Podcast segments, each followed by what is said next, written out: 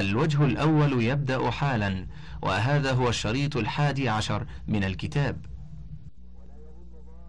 ولا يظن ظان أنني أمتنع من النظافة والورع، ولكن المبالغة الخارجة عن حد الشرع المضيعة للزمان هي التي ننهى عنها، ومن ذلك تلبيسه عليهم في نية الصلاة، فمنهم من يقول أصلي صلاة كذا ثم يعيدها ظنا منه أنه قد نقض النية، والنية لا تنقض وإن لم يرضى اللفظ.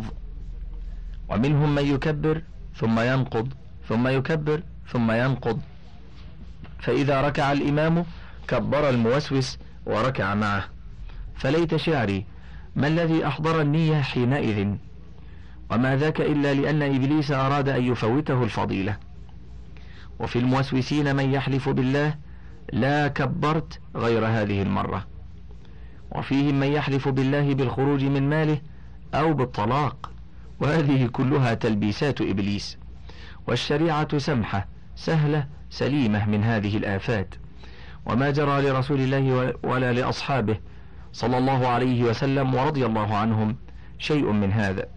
وقد بلغنا عن أبي حازم أنه دخل المسجد فوسوس إليه إبليس أنك تصلي بغير وضوء، فقال ما بلغ نصحك إلى هذا. حاشية: أبو حازم المدني سلمة بن دينار التمار القاضي، ثقة عابد من الخامسة، مات في خلافة المنصور. التقريب الجزء الأول صفحة 16 بعد 300 وانتهت الحاشية. وكشف هذا التلبيس أن يقال للموسوس إن كنت تريد إحضار النية فالنية حاضرة لأنك قمت لتؤدي الفريضة، وهذه هي النية ومحلها القلب لا اللفظ.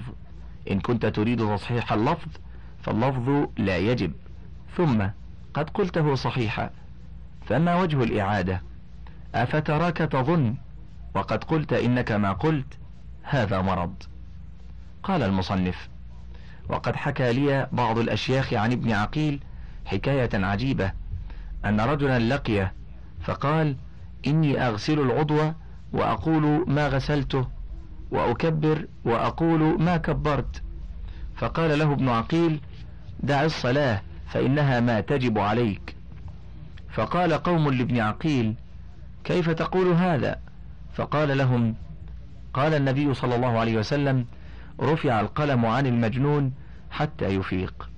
حاشية: صحيح أبو داود في الحدود، باب في المجنون يسرق أو يصيب حدا، برقم 1 بعد 404، وبرقم 3 بعد 404، والترمذي في الحدود باب ما جاء في من لا يجب عليه الحد، برقم 23 و400 بعد 1000، وأحمد في المسند في الجزء الأول برقم 16 بعد 100 و18 بعد 100 وبرقم 40 بعد 100 وبرقم 54 بعد 100 و58 بعد 100، والحاكم في المستدرك في الجزء الثاني الصفحة 59، وفي الجزء الرابع الصفحة 89 بعد 300، وصحيح الجامع برقم 12 و500 بعد 3000 وبرقم 14 و500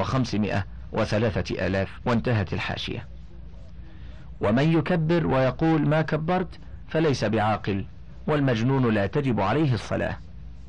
قال المصنف: واعلم أن الوسوسة في نية الصلاة سببها خبل في العقل وجهل بالشرع، ومعلوم أن من دخل عليه عالم فقام له وقال نويت أن أنتصب قائما تعظيما لدخول هذا العالم لأجل علمه مقبلا عليه بوجهي، سفه في عقله. حاشية: يقال سفه سفه خف وطاش وجهل، وسفه نفسه ورأيه حملها على السفه أو نسبها إليه أو أهلكها، والسفه الجهل والطيش. انتهت الحاشية.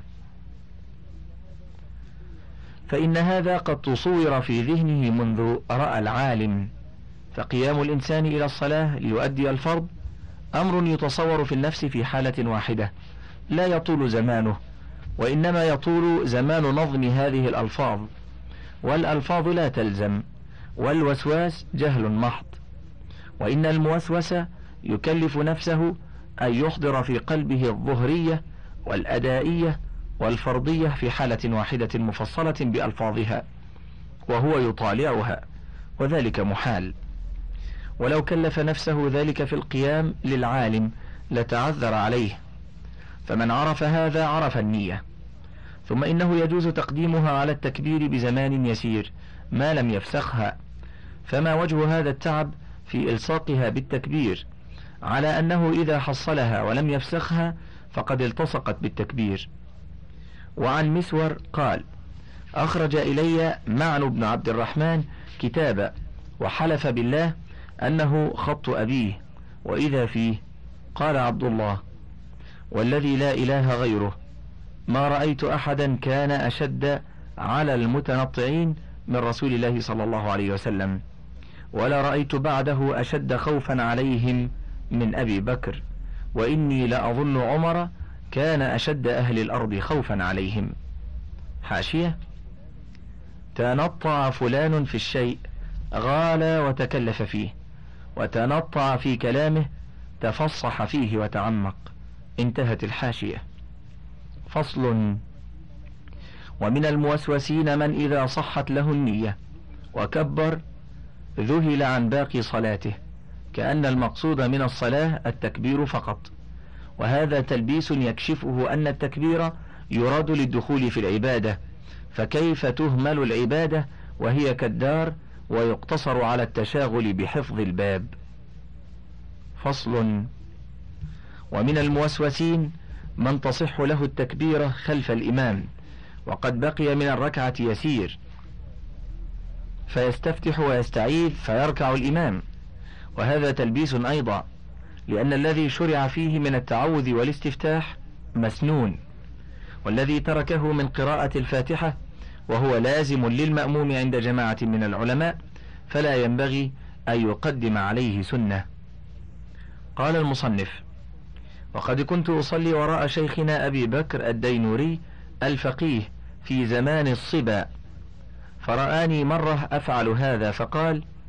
حاشية: أحمد بن محمد أبو بكر ابن أبي الفتح الدينوري الحنبلي، سمع الحديث وتفقه على أبي الخطاب الكلوذاني، وأفتى ودرس وناظر، وقد تخرج به ابن الجوزي وأنشد: تمنيت أن يمسي فقيها مناظرا بغير عياء، والجنون فنون، وليس اكتساب المال دون مشقة تلقيتها، فالعلم كيف يكون.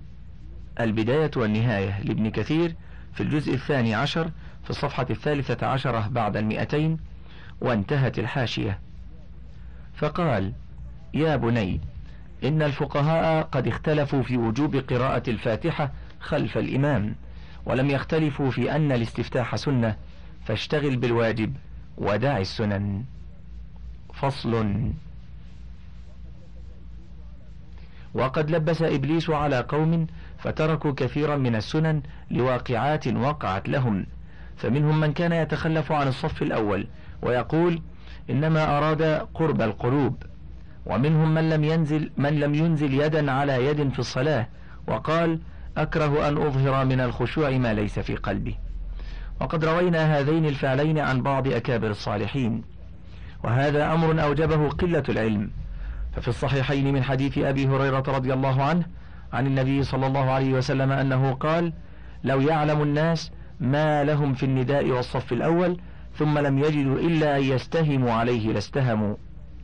حاشية: صحيح البخاري في الأذان، باب الاستهام في الأذان، الجزء 2 الصفحة 14 بعد 100. ومسلم في الصلاة، باب تسوية الصفوف وإقامتها، برقم 29 و100. والاستهام هو الاقتراع، ومعناه أنهم لو علموا فضيلة الأذان وقدرها وعظيم جزائه ثم لم يجدوا طريقا يحصلونه به لضيق الوقت عن أذان بعد أذان، أو كونه لا يؤذن للمسجد إلا واحد، لاقترعوا في تحصيله، وانتهت الحاشية. وفي أفراد مسلم من حديثه عن النبي صلى الله عليه وسلم أنه قال: خير صفوف الرجال أولها وشرها آخرها. حاشية: صحيح مسلم في الصلاة باب تسوية إلى آخره برقم 32 و100. انتهت الحاشية. وأما وضع اليد على اليد فسنة. روى أبو داود في سننه أن ابن الزبير قال: وضع اليد على اليد من السنة. حاشية: صحيح أبو داود في الصلاة باب وضع اليمنى على اليسرى في الصلاة في الصفحة 54 بعد 700. وانتهت. وأن ابن مسعود كان يصلي فوضع يده اليسرى على اليمنى فرآه النبي صلى الله عليه وسلم فوضع يده اليمنى على اليسرى. حاشية: صحيح أبو داود في الصلاة باب وضع اليمنى برقم 55 و700. والنسائي في الافتتاح: باب في الإمام إذا رأى الرجل قد وضع شماله على يمينه، في الجزء الثاني الصفحة 26 و20 و100.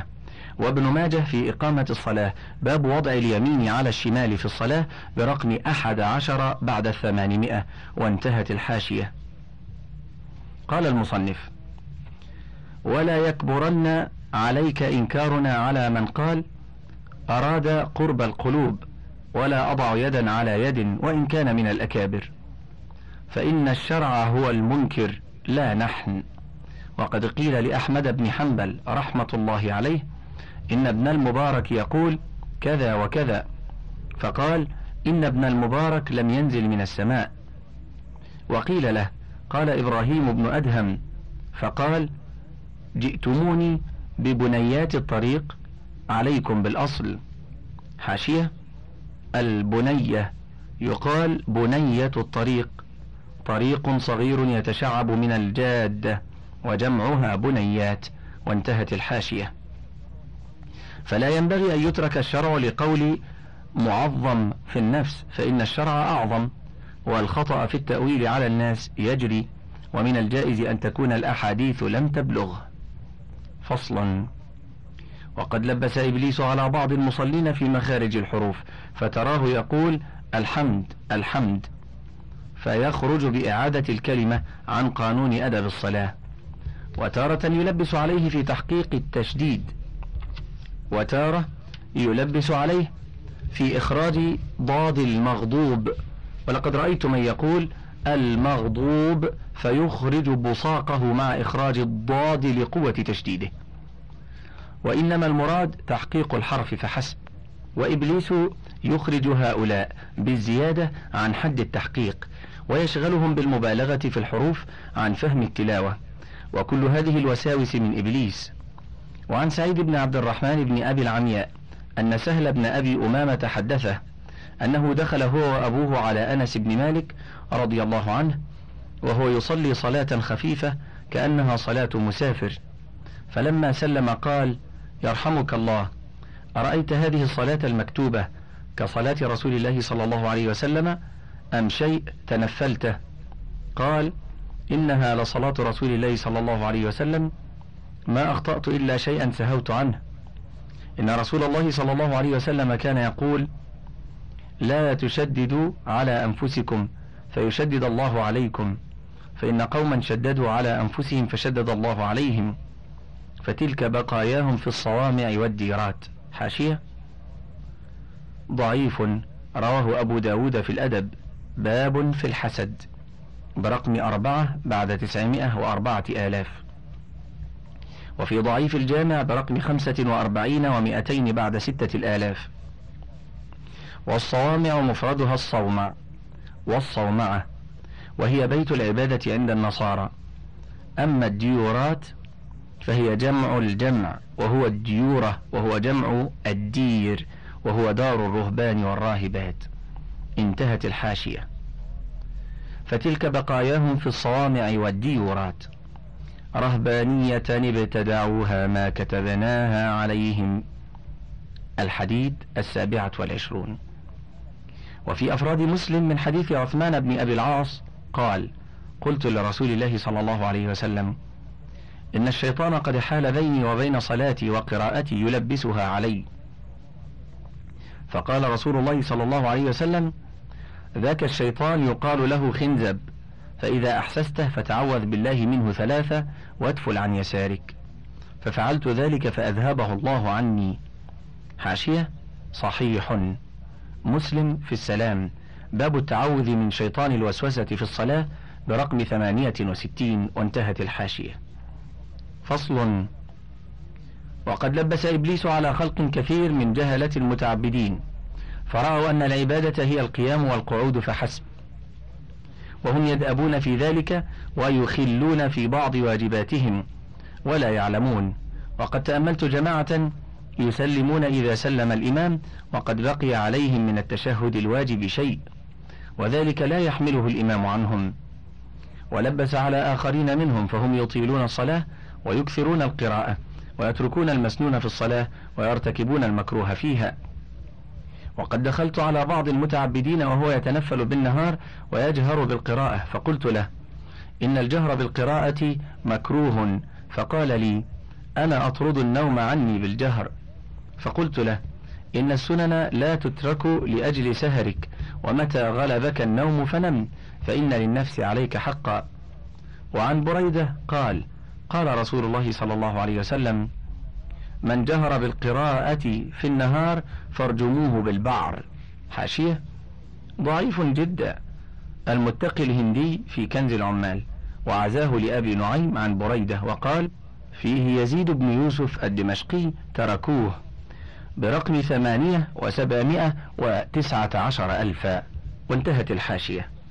فصل: وقد لبس إبليس على جماعة من المتعبدين فأكثروا من صلاة الليل، وفيهم من يسهره كله ويفرح بقيام الليل وصلاة الضحى أكثر مما يفرح بأداء الفرائض، ثم يقع قبيل الفجر فتفوته الفريضة، أو يقوم فيتهيأ لها فتفوته الجماعة، أو يصبح كسلان فلا يقدر على الكسب لعائلته. ولقد رأيت شيخا من المتعبدين يقال له حسين القزويني يمشي كثيرا من النهار في جامع المنصور، فسألته عن سبب مشيه، فقيل لي: لئلا ينام. فقلت: هذا جهل بمقتضى الشرع والعقل. أما الشرع فإن النبي صلى الله عليه وسلم قال: إن لنفسك عليك حقا فقم ونم. حاشية: سيأتي تخريجه، انتهت. وكان يقول: عليكم هديا قصدا، فإنه من يشاد هذا الدين يغلبه. حاشية: صحيح. أحمد في المسند في الجزء الخامس الصفحة 50 و300، الحاكم في المستدرك الجزء الأول الصفحة 12 بعد 300، ابن أبي عاصم في السنة من الصفحة 95 إلى 97، وكلهم بلفظ: عليكم هديا قاصدا، أي مستقيمة، انتهت الحاشية. وعن أنس بن مالك قال: دخل رسول الله صلى الله عليه وسلم المسجد وحبل ممدود بين ساريتين، فقال: ما هذا؟ قالوا: لزينب تصلي فإذا كسلت أو فترت أمسكت به، فقال: حلوه. ثم قال: ليصلي أحدكم نشاطه، فإذا كسل أو فتر فليقعد. حاشية: صحيح. البخاري في التهجد، باب ما يكره من التشديد في العبادة، الجزء الثالث الصفحة 43، ومسلم في صلاة المسافرين، باب أمر من نعس في صلاته، برقم 19 و200، وقوله: نشاطه، أي مدة نشاطه، انتهت الحاشية. وعن عائشة قالت: قال رسول الله صلى الله عليه وسلم: إذا نعس أحدكم فليرقد حتى يذهب عنه النوم، فإنه إذا صلى وهو ينعس لعله يذهب ليستغفر فيذهب فيسب نفسه. حاشية: صحيح.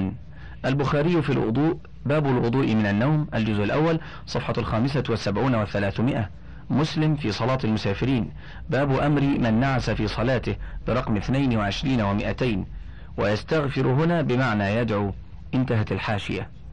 قال المصنف: هذا حديث صحيح أخرجه البخاري ومسلم، وانفرد بالذي قبله البخاري. وأما العقل فإن النوم يجدد القوى التي قد كلت بالسهر، فمتى دفعه الإنسان وقت الحاجة إليه أثر في بدنه وعقله، فنعوذ بالله من الجهل.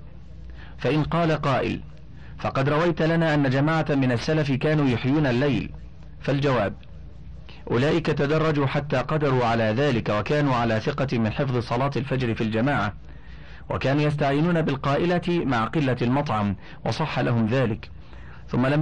ثم لم يبلغنا أن رسول الله صلى الله عليه وسلم سهر ليلة لم ينم فيها، فسنته هي المتبوعة. فصل. وقد لبس إبليس على جماعة من قوام الليل فتحدثوا بذلك بالنهار، فربما قال أحدهم فلان المؤذن أذن بوقت ليعلم الناس أنه كان منتبها، فأقل ما في هذا إن سلم من الرياء أن ينقل من ديوان السر إلى ديوان العلانية فيقل الثواب. فصل. وقد لبس على آخرين انفردوا في المساجد للصلاة والتعبد، فعرفوا بذلك واجتمع إليهم ناس فصلوا بصلاتهم، وشاع بين الناس حالهم، وذلك من دسائس إبليس، وبه تقوى النفس على التعبد، لعلمها أن ذلك يشيع ويوجب المدح. وعن زيد بن ثابت أن النبي صلى الله عليه وسلم قال: إن أفضل صلاة المرء في بيته إلا الصلاة المكتوبة. حاشية: صحيح البخاري في الأذان باب صلاة الليل الجزء الثاني صفحة 151 و200. مسلم في صلاة المسافرين باب استحباب صلاة النافلة في بيته برقم 13 بعد 200، وانتهت الحاشية. قال المصنف: أخرجاه في الصحيحين. وكان عامر بن عبد قيس يكره أن يروه يصلي. حاشية: عامر بن عبد الله بن عبد قيس التميمي العنبري، بصري تابعي فقه من كبار التابعين وعبادهم، رآه كعب فقال: هذا راهب هذه الأمة. تاريخ الثقات في الصفحة 55 بعد 700، وانتهت الحاشية. وكان لا يتنفل في المسجد، وكان يصلي كل يوم 1000 ركعة. وكان ابن أبي ليلى إذا صلى ودخل عليه داخل اضطجع. فصل. وقد لبس على قوم من المتعبدين، وكانوا يبكون والناس حولهم، وهذا قد يقع عليه فلا يمكن دفعه، فمن قدر على ستره فأظهره فقد تعرض للرياء.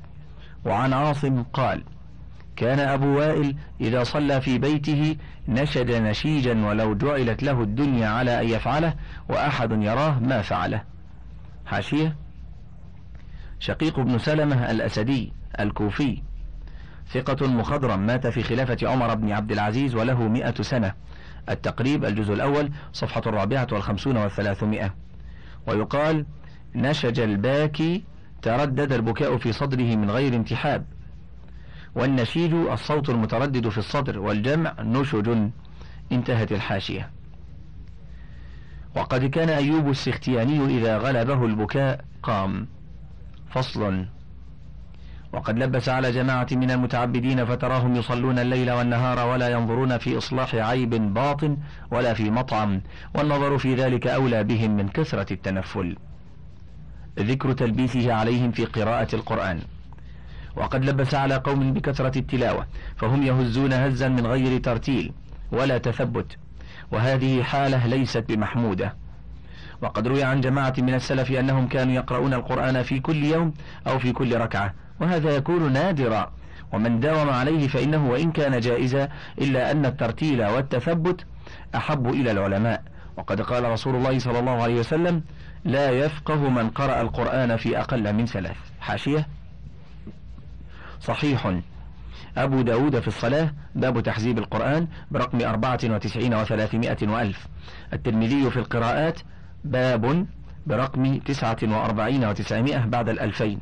ابن ماجه في إقامة الصلاة باب في كم يستحب ختم القرآن برقم 47 و400 بعد 1000. صحيح الجامع برقم 43 و400 بعد 7000، وانتهت الحاشية.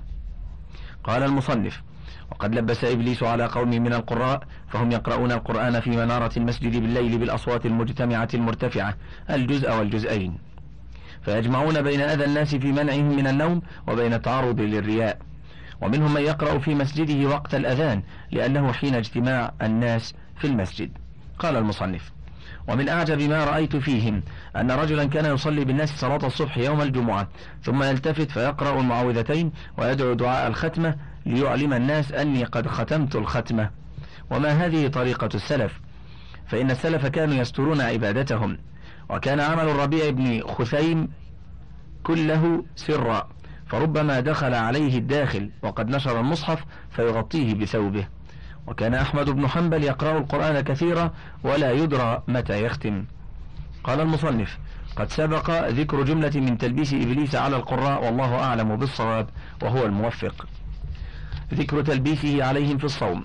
قال المصنف: وقد لبس على أقوام فحسن لهم الصوم الدائم، وذلك جائز إذا أفطر الإنسان الأيام المحرم صومها، إلا أن الآفة فيه من وجهين: أحدهما أنه ربما عاد بضعف القوى فأعجز الإنسان عن الكسب لعائلته ومنعه من إعفاف زوجته، وفي الصحيحين عن رسول الله صلى الله عليه وسلم أنه قال: إن لزوجك عليك حقا. حاشية: صحيح البخاري في الصوم، باب حق الجسم في الصوم، في الجزء الرابع صفحة 56 بعد 200. مسلم في الصيام، باب النهي عن صوم الدهر برقم 82 و100. انتهت. فكم من فرض يضيع بهذا النفل. والثاني أنه يفوت الفضيلة، فإنه قد صح عن رسول الله صلى الله عليه وسلم أنه قال: أفضل الصوم صوم داود عليه الصلاة والسلام، كان يصوم يوما ويفطر يوما. حاشية: صحيح البخاري في الصوم، باب صوم الدهر وباب حق الأهل في الصوم، الجزء الرابع والصفحة 59 بعد 260 بعد 200.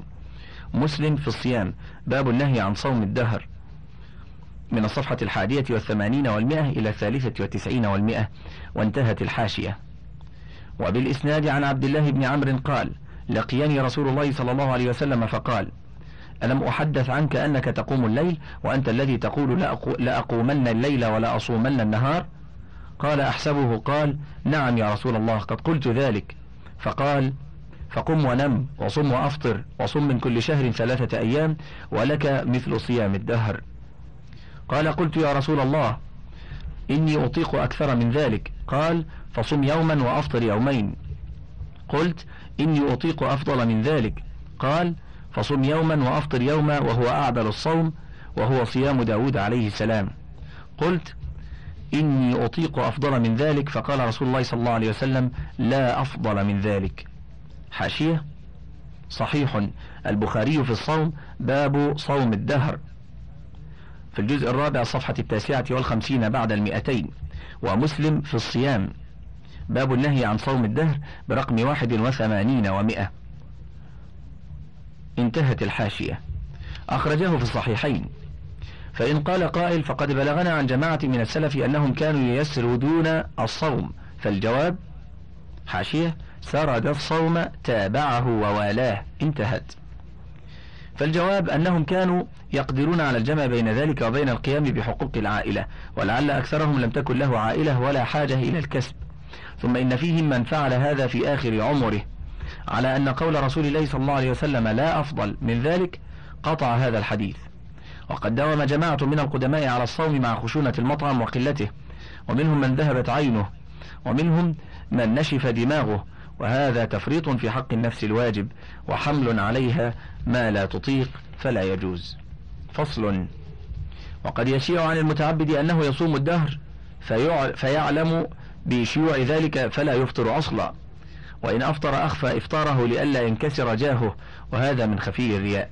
ولو أراد الإخلاص وستر الحال لأفطر بين يدي من قد علم أنه يصوم، ثم عاد إلى الصوم ولم يعلم به. ومنهم من يخبر بما قد صام فيقول: اليوم منذ 20 سنة ما أفطرت، ويلبس عليه لأنك إنما تخبر ليقتدى بك، والله أعلم بالمقاصد. قال سفيان الثوري رضي الله عنه: إن العبد لا يعمل العمل في السر فلا يزال به الشيطان حتى يتحدث به، فينتقل من ديوان السر إلى ديوان العلانية. انتهى الوجه الأول. فضلا اقلب الشريط.